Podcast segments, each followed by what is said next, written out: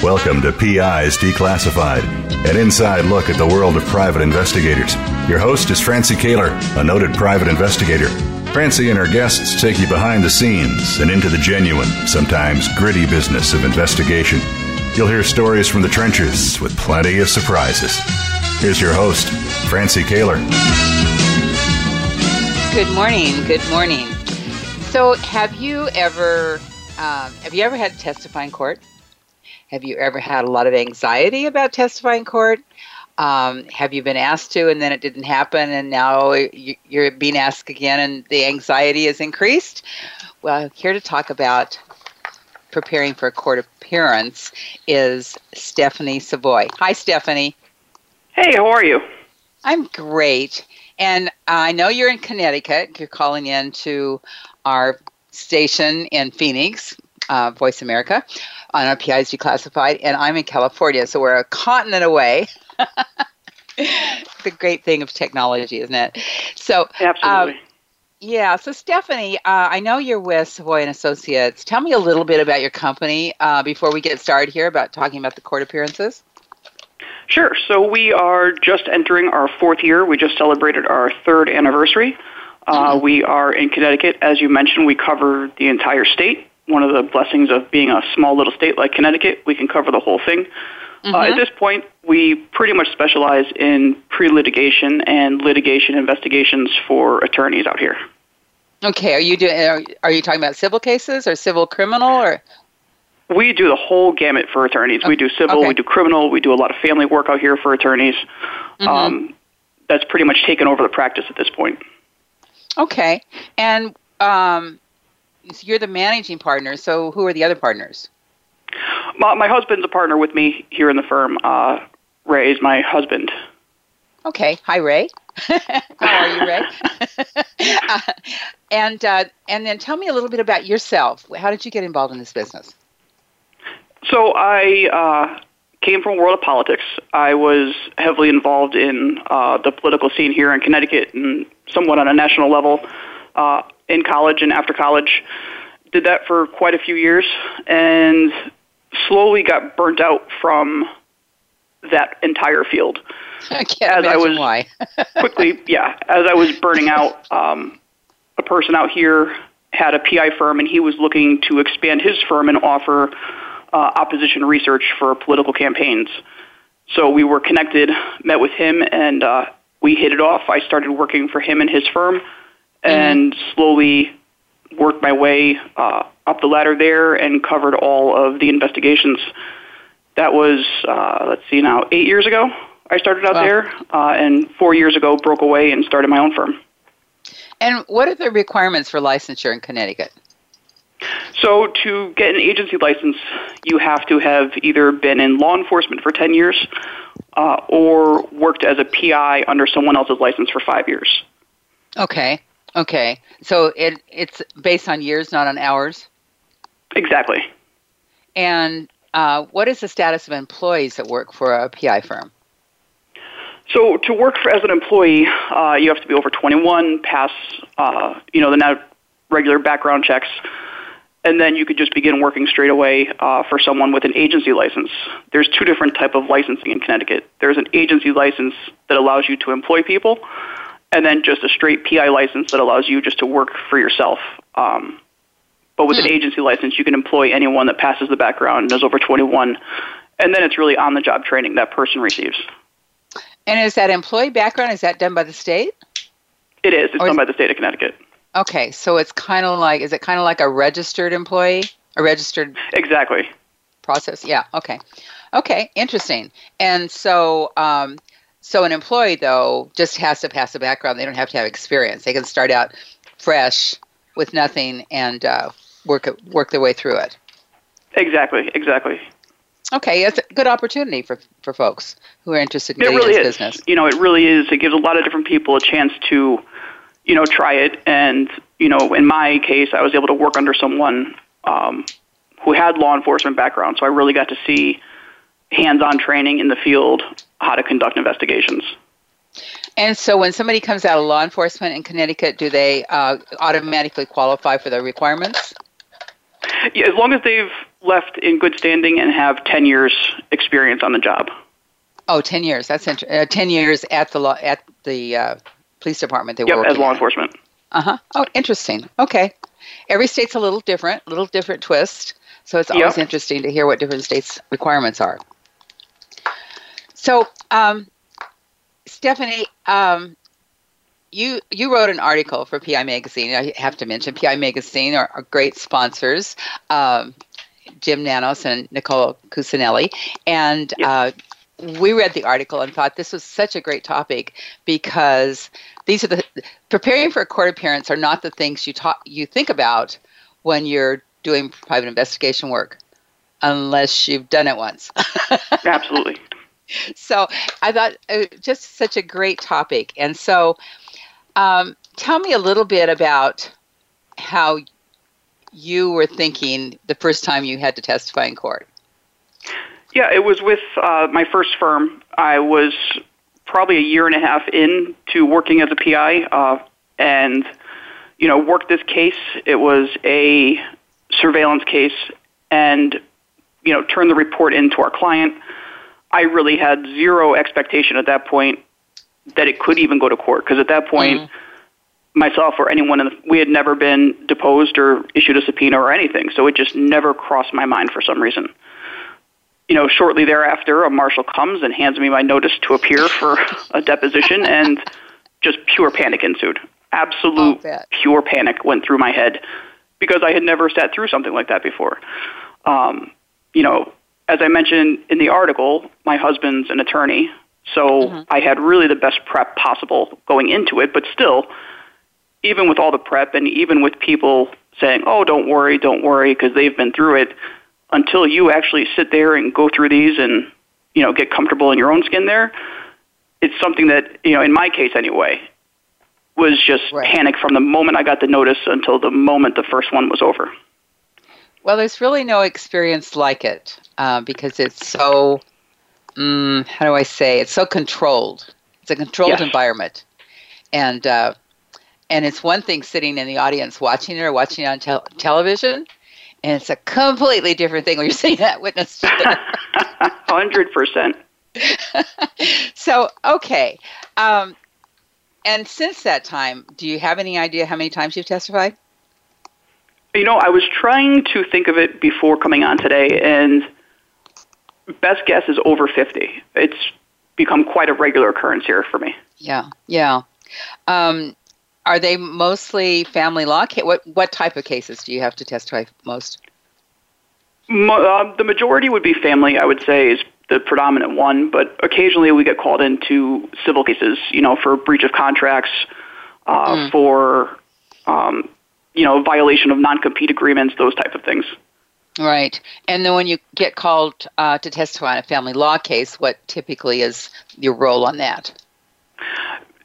The majority of those would have to be for cohabitation investigations, you know, where someone's looking to either reduce or cancel out their alimony because the ex is now cohabitating with a new partner, um, you know, or proving that the other person is now working and receiving income, which would reduce the alimony. Uh, so usually it's, you know, some sort of investigation either into who the person is residing with or where the person is working, you know, which usually ends up being under the table somewhere. Right. And is that typically surveillance based, or are you doing also records research, that kind of thing? With the cohabitation, it's you know surveillance and records based, seeing if there's anything in the new partner's name at the property, seeing if they have anything registered to that property, anything that legally ties them to the property, and then of course the surveillance piece, photos of them coming, going, uh, and those types of things. Yeah, I you know my sense is, and tell me if this is right or wrong, that the family law charges are the most highly emotional charged cases of any of the things we do. A hundred percent, without any doubt, they are by far um, some of the toughest cases to work. And and and what I've seen anyway is even the judges are really careful because there's so much there's so much of a chance for somebody go, to go off and react uh, violently. Absolutely, it is a different feel. You know, sitting in a court testifying in a family case versus just going up there for a business transaction, a non-compete or a breach. It is absolutely a different feel in a courtroom on all fronts. Have you ever felt at risk in one of those cases? Not in the courtroom. In the courtroom, it's such a like you mentioned a controlled environment that um, mm-hmm. you know that's always fine. Going in and out of the court and working the case, there's times definitely where the hair on the back of the neck stands up and you're a bit more aware of what's happening around you. Mm-hmm. Mm-hmm. Interesting. I mean, you know, I'm asking. We just had a uh, police officer in Sacramento, California, that was uh, killed. She just finished, I think, her um, her training six months ago. She's only on the job six months. Yeah, I, saw I think that. what, what. Yeah, and uh, was was uh, a civil standby just for a woman to remove her things, and yeah, and obviously it's a domestic violence issue or a domestic or family law issue, and the guy just loses it. Um, yeah, it's crazy. It's all highly emotionally charged. You know, even something as simple as a cohabitation investigation or an alimony reduction.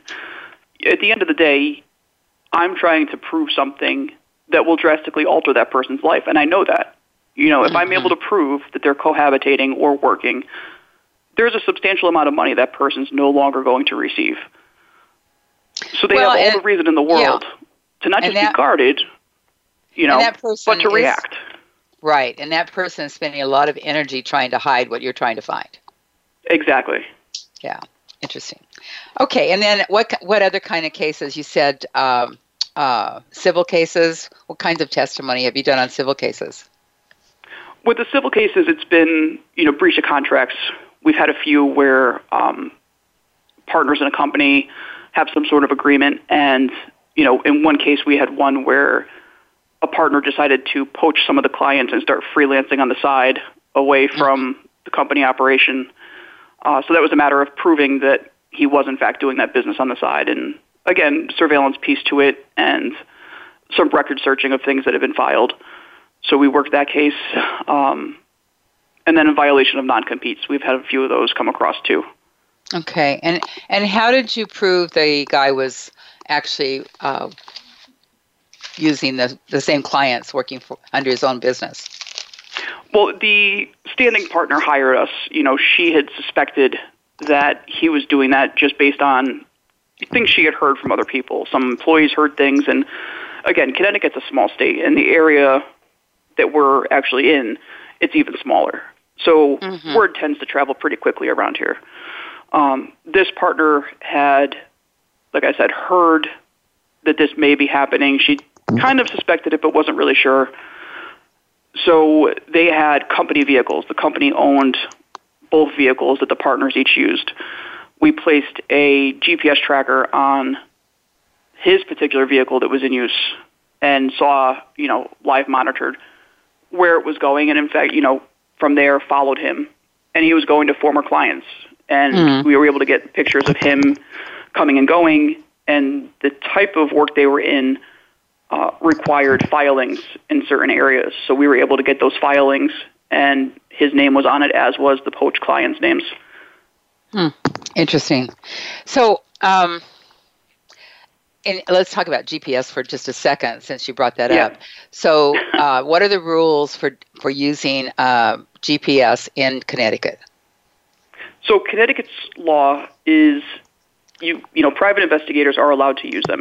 The law in Connecticut says that GPSs cannot be used to harass, intimidate, threaten, or stalk. It's the Electronic Stalking Act is what it falls under, mm-hmm. and really it's written for domestic violence purposes, meaning that an ex or a current partner can't use it to stalk their partner with GPS. Okay. Okay.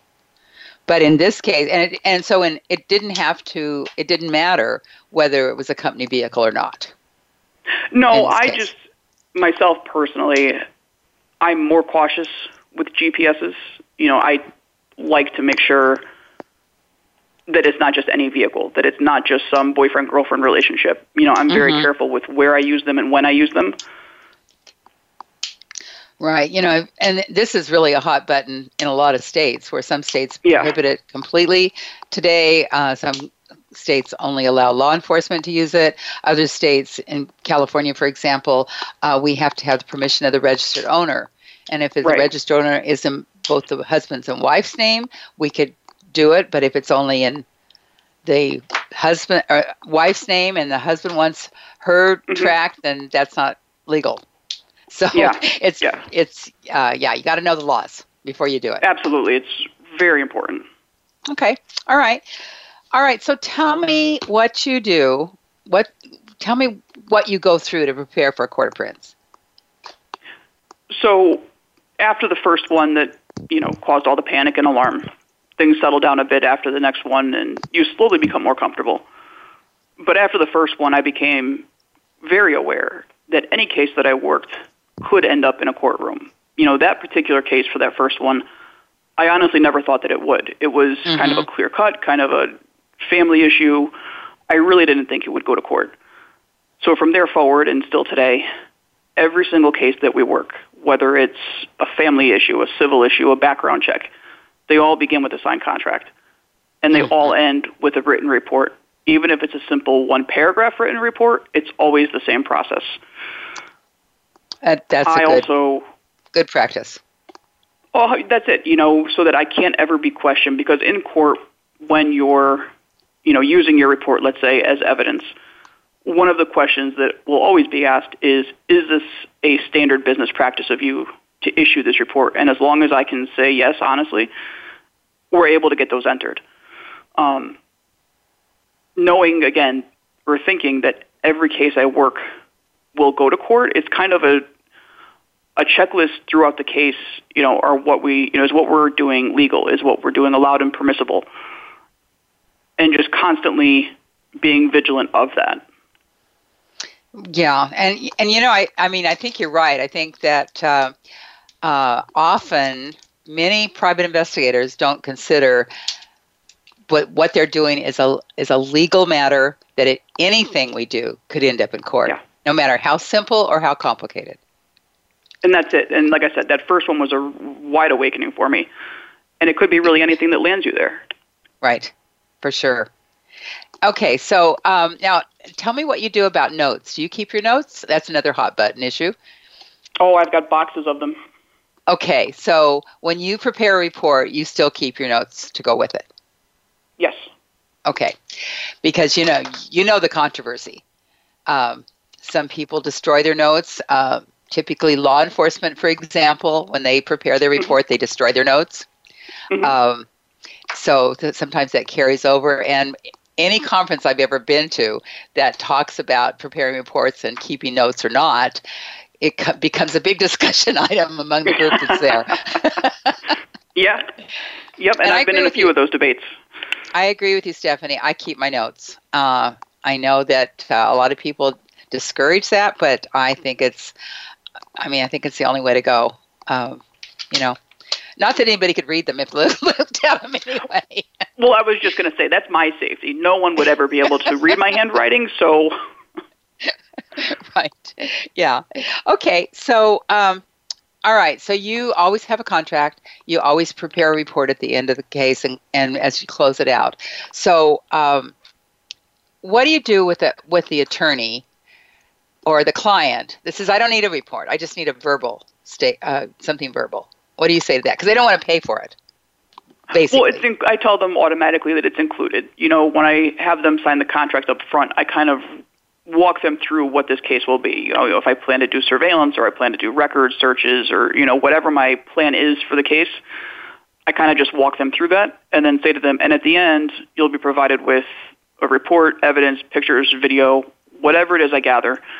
Um, and with and like you said, I have had folks that say, "Oh no, I don't need one. Just shoot me an email or just call me and tell me I don't want anything." Well, you're getting it. Whatever you choose to do with it is up to you. But okay. in my case file, there will be a report and a copy will be given to you. And you know, sometimes I'll hand it to them in person, or if they really, for some reason, don't want it, I've put it in the mail before. Okay.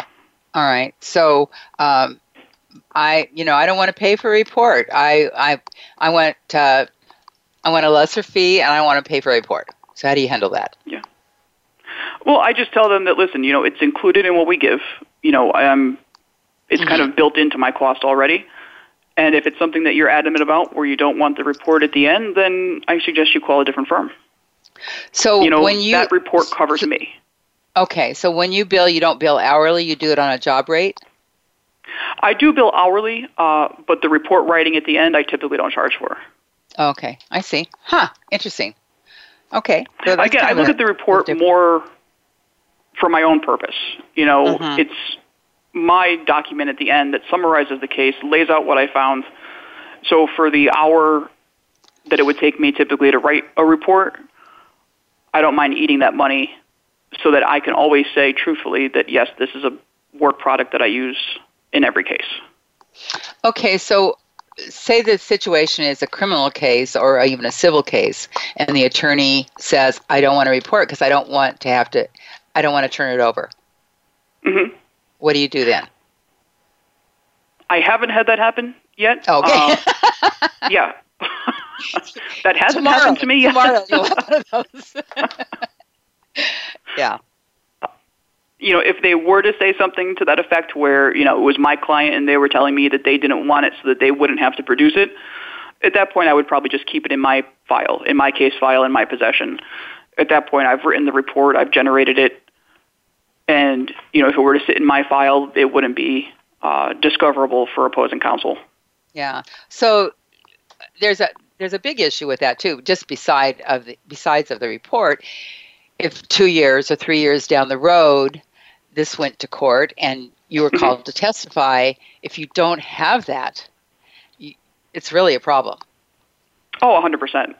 100%. And it could be years. You know, having that full case file with that full report at the end, it's a great refresher to be able to look back and go, oh, that's right. You know, this was found, that was found, and here's how I got to those places. Right, because there's many, many cases in between, and it's it's easy sometimes oh, yeah. when they're similar to mix them up. Oh, very easy. Yeah. Okay. So, all right. So you're getting ready for a court appearance. Uh, tell me what your steps are. Once I know that it's going to court, once I've been, you know, either issued a subpoena or just called by the attorney to let me know that there's a court case coming or a court date coming up, what I'll do typically is reach out to the client.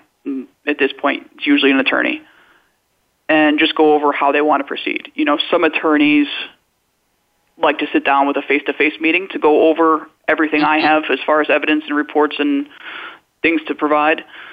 You know, go over the questions they plan to ask me and what they're looking to get from my testimony, what key points they're looking for me to hone in on during my testimony. Uh, other attorneys are fine doing a phone call, going over those things. And I've had some attorneys telling me, "Listen, I'll see you in court. I'll see you on the stand," and not want anything, um, you know, to do yeah. ahead of time. So I kind of yeah. feel out how they want to proceed with it. That's always a little unsettling because uh, you know the attorneys that don't want to take the time to actually meet with you, or even other witnesses for that matter. Um, that's always a little unsettling.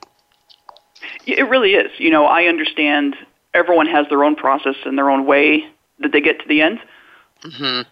But not knowing a what they plan to ask, or b what they're looking for, you don't really know going into it what's the best way to prepare for you. You know, it's hard to memorize an entire case and every single intricate detail.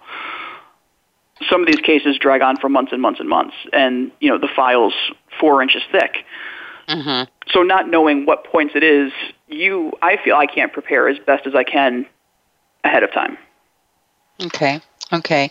And so what you you review the file, you um, anything else you, that you do to prepare?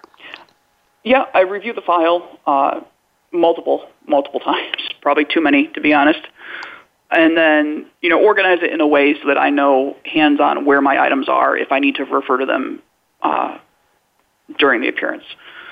You know, I'll go through it, kind of put it aside, organize it, put it aside night before, go through it one more time, make sure I'm hitting the points the attorney wants me to hit, make sure everything's organized and ready to go, you know, and then that's it. And I put it away. And the day of the appearance, at that point, I'm ready.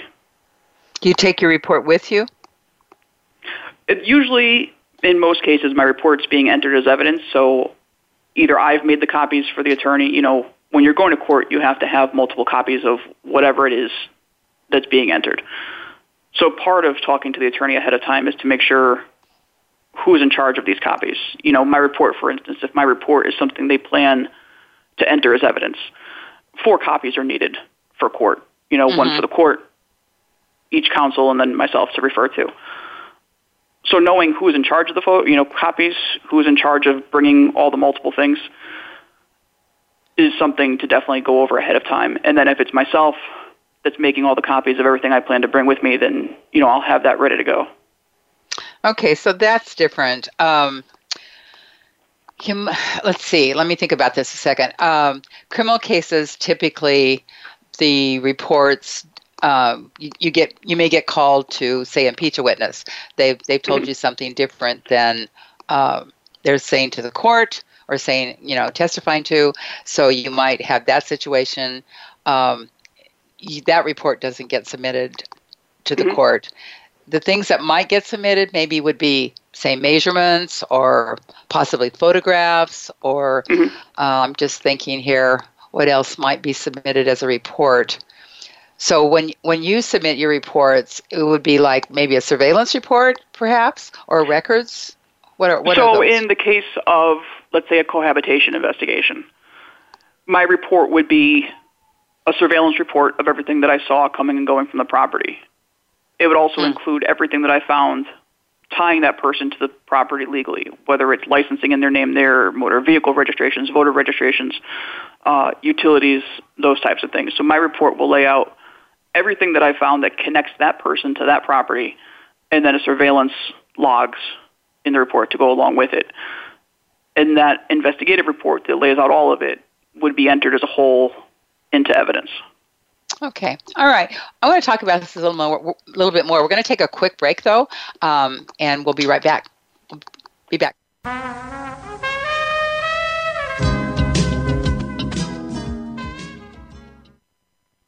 News, opinion, Your voice counts. Call toll free 1 866 472 5787. 1 866 472 5787. VoiceAmerica.com. PI Magazine is the most respected magazine of the professional investigator. We feature stories and articles on current trends and issues, equipment reviews, tips, and practical advice. Don't miss the new and exciting year in PI Magazine. Subscribe today at PIMagazine.com. Need to hire a private investigator? Ask for their professional association affiliations. When an investigator asks Francie Koehler about associations, she says to first join a state trade association. Francie belongs to the California Association of Licensed Investigators, or CALI. It's the largest association of its kind in the world. CALI's main focus is networking, training, and legislative advocacy. If you need a detective in California, contact CALI at cali-pi.org or call 1 800 350 CALI. For a national association, Francie's choice is the National Council of Investigation and Security Services, or NCISS. For over 35 years, the Council's primary mission has been to represent its members before the United States Congress and governmental agencies. Find the Council at nciss.org or call 1 800 445 8408. NCISS and CALI are great places to look for a qualified private investigator. Tell them you heard it from Francie on PI's Declassified. Streaming live, the leader in Internet talk radio, voiceamerica.com.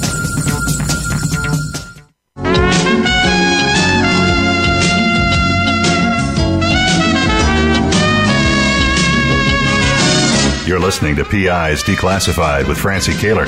You can call into the program. We'll take questions and comments at 1 866 472 5788. That's 1 866 472 5788. You can also email your question to Francie. Send it to F R A N C I E at PIsDeclassified.com. Now, here's Francie Koehler. I'm here with Stephanie Savoy, my uh, guest from Savoy and Associates. She's a private investigator in Connecticut, and we're talking today about getting ready for a court appearance. And testimony and all the things that go into that. So I, am really interested in this. Um, what gets reported or what gets submitted as a report uh, when you're in court, Stephanie? Because I, I think that's also very different state by state. Um, usually, what I at least what I see where I am is that um, it's based on the testimony, unless it's actual records, you know, like mm-hmm. court generated records or or some kind of public uh, or government records. Um, the reports of the investigator themselves don't usually get in, introduced. So I'm, that's really fascinating to me that that happens there. Well, that's it. And I think a key piece of my reports getting entered is that it's a standard business practice of mine. You know, this report wasn't a one time written thing just for this particular case or particular client.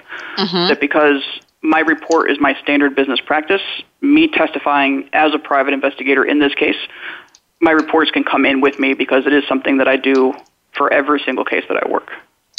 And that's such an important statement. Uh, I think that it's a standard business practice because that's often, it's just like we were talking about notes. If sometimes you destroy your notes and sometimes you keep your notes, then that's problematic because that leaves it open for all kinds of uh, questions about your process. So I'm I'm glad you said that because I think that everybody every investigator, and I know there's not just private investigators that are listening here, but every investigator should remember that whatever they do, it should be a standard practice. That's it. Like I said, it's while every case is wildly different, how I work it and what I do during it, it's uniform throughout it. So, as you mentioned, I can't get questioned, well, why did I destroy the notes in this case and not a case similar to it? Or why did I not take these photographs or why did I delete the photographs? You know, mm-hmm. everything that I do is the same throughout every single case. Yeah. What, you know that brings up I'm, this is a really off the wall question but it brings up when you mentioned photographs so when you're taking photographs um, i'm you know I, a lot of us use our our iphones or our cell phones to take photographs today do you delete the ones that aren't any good or do you log them in anyway when I'm using uh, my phone, if it's an image that's blurry or I accidentally took a picture of my foot, something along those lines, I'll delete right. it right there. But if it's an image of, say, a house and I thought someone was coming out, but it's still, you know, relevant to it, I'll take it, log it, and just put it in a separate file than usable photos. Typically, okay. all my cases have two file folders for photographs. One being photos that I'm submitting with it, and photos that are not being submitted but were generated during the investigation. So, if you were questioned about are these the only photos you took, what would you say? I would say no, that there are X number of other photos taken but not relevant to whatever the matter is that I was testifying to. Okay.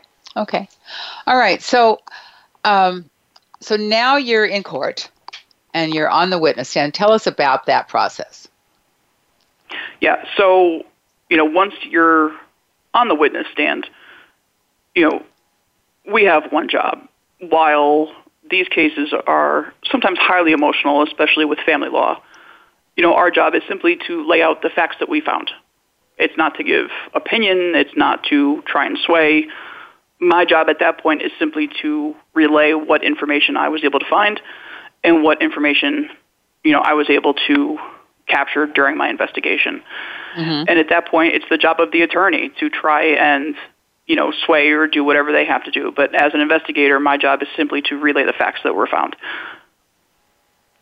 Right, and sometimes you're called literally by uh, the person you're working for, the attorney you're working for, or sometimes you're called by the other side because they think they mm-hmm. you can help prove something that they're trying to say.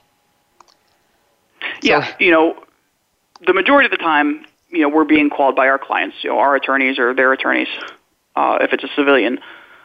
But there have been times too where opposing counsel, you know, has found out there was a private investigator and beaten them to the punch and called you to testify, or called you back to testify on a matter. And again, it's simply relaying the facts of what's been found. You know, it's not my job to fight for the client or the subject. It's not my job to do any of those things. My job is simply to relay what I found during the investigation. So, have you ever run into a situation where the opposing counsel contacts you to get records, or or no. subpoenas you to to get the file? Have has that? Have I you have been. that? I'm trying to remember now. I've been subpoenaed before by opposing counsel, um, looking for. I believe it was my GPS records. Mm-hmm. Um, I had testified at that point for my client and mentioned during the testimony what the GPS showed. Later, uh, I was subpoenaed for those records, um, the full log of the GPS, which we produced. And, you know, again, because we had testified to what they found, it was no problem turning them over. Mm-hmm. So, um, so did you just turn them over? Or did you contact your attorney client and work through them? Uh, I contacted the attorney that I was working for and let them handle, you know, mm-hmm. actually turning it over and dealing with the opposing counsel at that point. Yeah, I mean, it, it's important. I, it's a very important piece because I think sometimes investigators can be intimidated by getting a subpoena for records, and mm-hmm. the first thing, first thing, obviously, you need to do is contact your client. Oh, a hundred percent. You know, they're the ones hiring me. They're the ones I'm working for. And as far as I'm concerned, you know, if opposing counsel needs anything from me or wants to speak to me, they can go through my client. I work for my client. Right, right. Okay, so um, so when you're called to the witness stand, the person that questions you first is obviously the person that subpoenaed you or asked you to be there. Mhm. Sometimes that's the opposing counsel, which makes it a, a, just a little bit dicey because you don't know you don't know what's coming. Um, but so, t- tell me about how you handle yourself on the witness stand. you know, when when we've had a chance to prepare, when it's our side calling us, when it's, you know, our attorney that's calling us up to testify, it's a little more relaxed, of course, because you can anticipate what's coming. You know what questions or what they're looking for from, you know, your testimony. When it's opposing counsel, as you mentioned, it's a little little dicier because you're not quite sure what they're going to come at you with or throw at you. But in my experience, for the most part, everything's very professional and very cordial. You know, there is no dramatic fist slamming or, you know, yelling in the courtrooms. They're trying to get the opposite from what your clients want, and you know that going in. So you can't really anticipate what the exact questions will be. Mm-hmm. But once you've had a little bit of experience, you can kind of anticipate what they're going to try and get you to say or not say. So again, knowing your case in and out and knowing that you have legs to stand on, it's simply relaying the information. You know, it's staying calm and cool and collected and just laying out what it is you found during the course of the investigation. Right. Important to stay objective. That's that's sometimes difficult um, Mm-hmm. because you have opinions, just like anybody. Yeah. You have opinions after you've worked on a case. Um, Oh yeah. But um, okay, so when sometimes, at least uh, in a criminal case, for example, or and probably highly charged, either family law or um, civil cases, the opposing counsel, when they question you, because they will always question you whether, it, or typically actually, whether um, they've called you or not. Um, when they want to put you in a box and get you to answer the way they want they want the answer you know Mhm. how do you handle that situation you know they ask you a question that you can't answer they want you to answer yes or no and you can't answer yes or no how do you do that That's simply my response is that this isn't a yes or no answer. And Okay. for as many times as they'll ask me for a yes or no, I'll respond with the same, that this is not a yes or no response. And I'll try and get mine entered and eventually, you know, our side, our counsel will object or, you know, put it back into the court's hands to decide how Mhm. to allow me to proceed. yeah And again, it's staying objective and it's simply not feeling pressured into just answering or just surrendering. It's holding your truth. mm-hmm. you know it's kind of it's it's being centered is the way i hundred percent way. I visualize it is sitting on the witness stand, just centering yourself, being solid, knowing who you are, relaxed, and hmm I mean, somebody, some people can't just can't do that because they have such a fear of uh, public speaking. But if you just center yourself and kind of settle into that chair, you know, uh, it that really helps if you think of it that way. It really does, and that's a perfect way to describe it. And the more times that you're called to testify, the more comfortable and centered that you end up being on there. You know, the first few times it's uncomfortable and it's unsettling because all eyes are on you and the pressure and the spotlight and all those things. But once you go a few times and you get a little more comfortable in it, you become objective and you're able to sit there and answer truthfully and answer clearly and concise and just keep it moving. So many times there's a jury. Sometimes there's not, but most many times there's a jury. Do you direct your uh, answers to the jury, or are you talking directly to who's ever asking the questions? I'm talking directly to whoever's asking me the question. Okay, because there's you know there's a lot of uh, back and forth on that as well. Because you see some people that answer the questions, they turn to the jury, answer the question, and then turn back to the person who's asking the question you know, most of the attorneys that I work for, I work for a fairly regular group of attorneys up this way.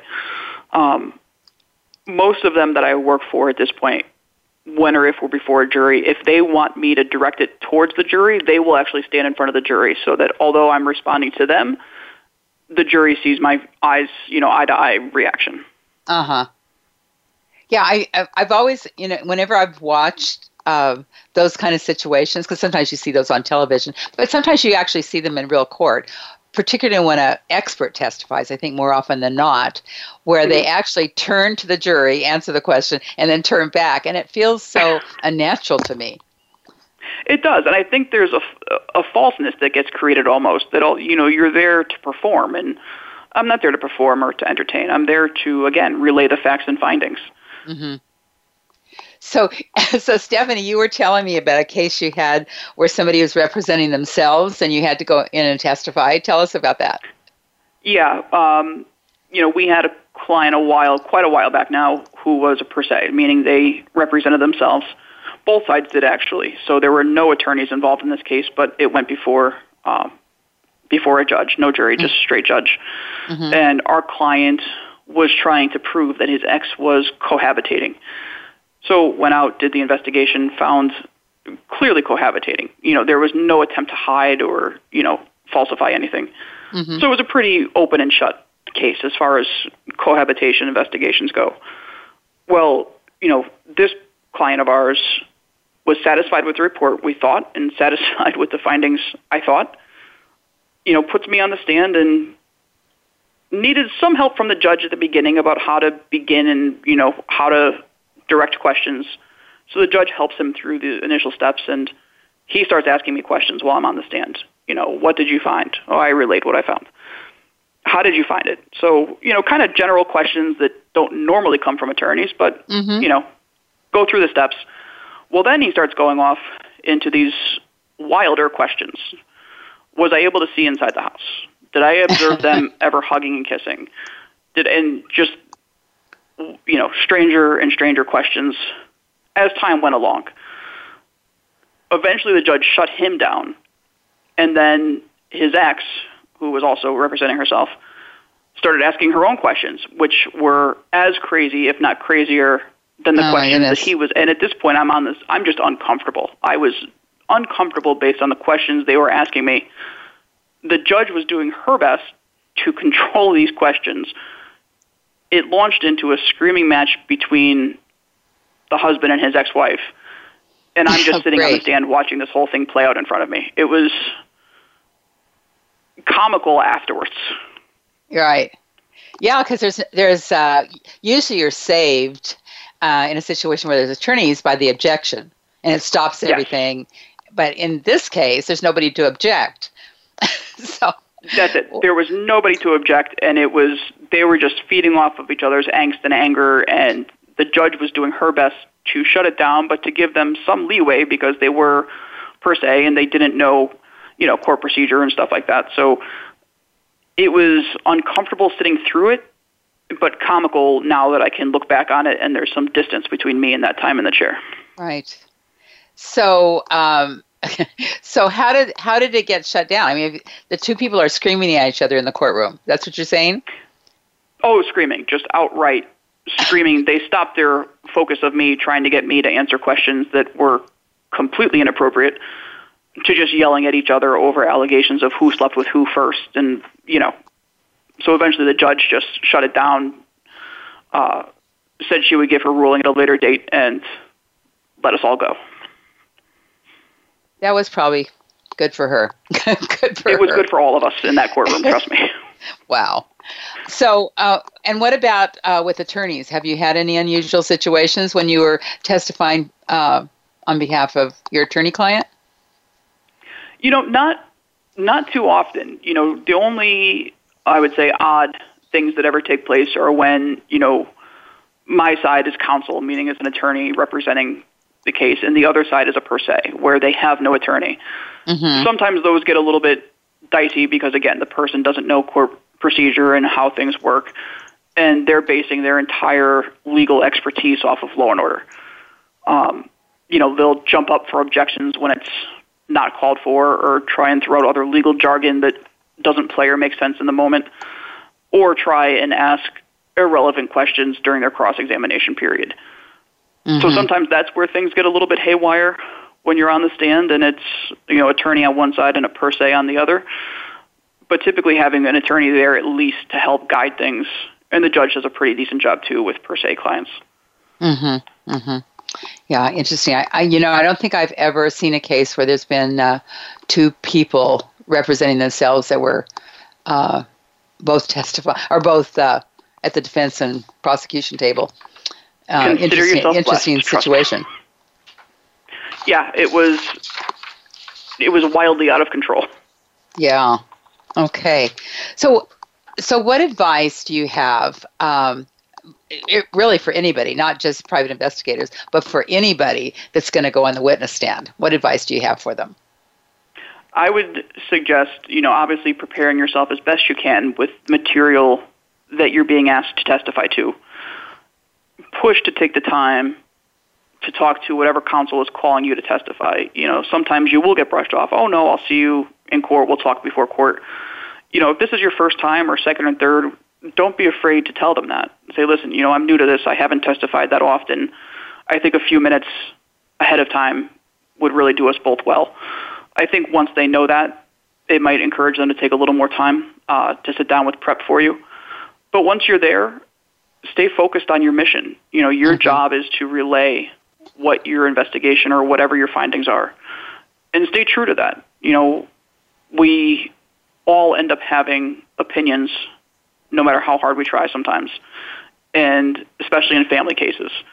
Mm-hmm. But it's not our job to lay out those opinions or facts. You know, stay objective, stay centered, know that there's court rules and procedures there to protect you from everything, anything going out of control. And just take your time. You know, don't feel pressured or rushed into an answer. You know, if you need a second or a minute to formulate an opinion or thought to get it out, take that time because what you're saying will have an impact. And I think as long as you remember that, you'll make it through it. Yeah, I, I actually think that's the hardest part is uh, because you do, no matter how comfortable you are, you do feel pressure, particularly if a jury's there. You do feel pressure with everybody sitting there looking at you to answer the question. And and that's such good advice, Stephanie, because I mean you can say, give me a minute, I need to think about this, or or you know, something to, to just give you a little time to answer. Because if uh, if you don't say something like that, don't kind of make a bridge, then there's this heavy silence in the room.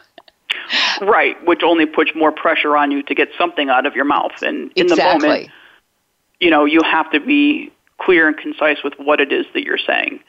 Mm-hmm. So don't be afraid to say, just give me one second, let me think about that, or let me refer back, or let me find it. Whatever your bridge is, give yourself the time to formulate your thought the proper way. Yeah, uh, yeah, absolutely. Um, okay, this is this is all really good advice. Um, let me think. Do I have any other questions about this? um, so, um, do you ever get any feedback from your attorneys about how you testified one way or the other. I do. They all, for the most part, they always say to me right after the words, you know, how they think it went. And, you know, again, after the first couple times, I've gotten a lot more comfortable now and they know that they can rely on me for excellent testimony. You know, that's mm-hmm. one of the strong suits. And that's one of the things when attorneys are referring me to some to another attorney, it's hey, she's great on the stand. She can really testify really well. Yeah, that's good. Have you ever had a situation where you you felt, oh no, this didn't go well at all? There, yeah, there's been a couple family things where, you know, I know my testimony went well, but I didn't think it was enough to get across the finish line. Sometimes mm-hmm, mm-hmm. we've had a couple of those, but luckily they've ended up going in our favor. But there's definitely times that you walk out of the courtroom going, I have no idea how that went. You know, well, you and, think you did you know, well, but that's not our job. You know, our job no. isn't to to move the case one way or the other. Really, it's just to say what we know. That's it. And you know, sometimes people get. I mean, unfortunately, people get mixed up with that. Sometimes, you know, somebody gets an investigator or an attorney gets emotionally involved and they think that's it's their job to win and it's really not if we could get out of that mode of winning and losing which is seems to be always the case uh, things would be a lot better Oh, absolutely, absolutely, and I think that's where things get muddy sometimes too, and that's where, especially as investigators, you really need to draw that line in the sand, you know, and it's hard, you know, it's really hard to stay objectionable sometimes, but knowing that that's not our job, mm-hmm. it's a good reminder throughout every case. It is, and you know, and I, I've got to say, sometimes it's it's difficult because you, like I said, like we talked about originally, um, you do have opinions. You know, you mm-hmm. you working the case, you um, you can make a judgment on whether this person is telling the truth or that person is telling the truth or this is happening or that happened. And and uh, so it, it, it could color the way you present yourself. Maybe not in your words but to, which we also have to be a, very aware of our body language. Oh absolutely.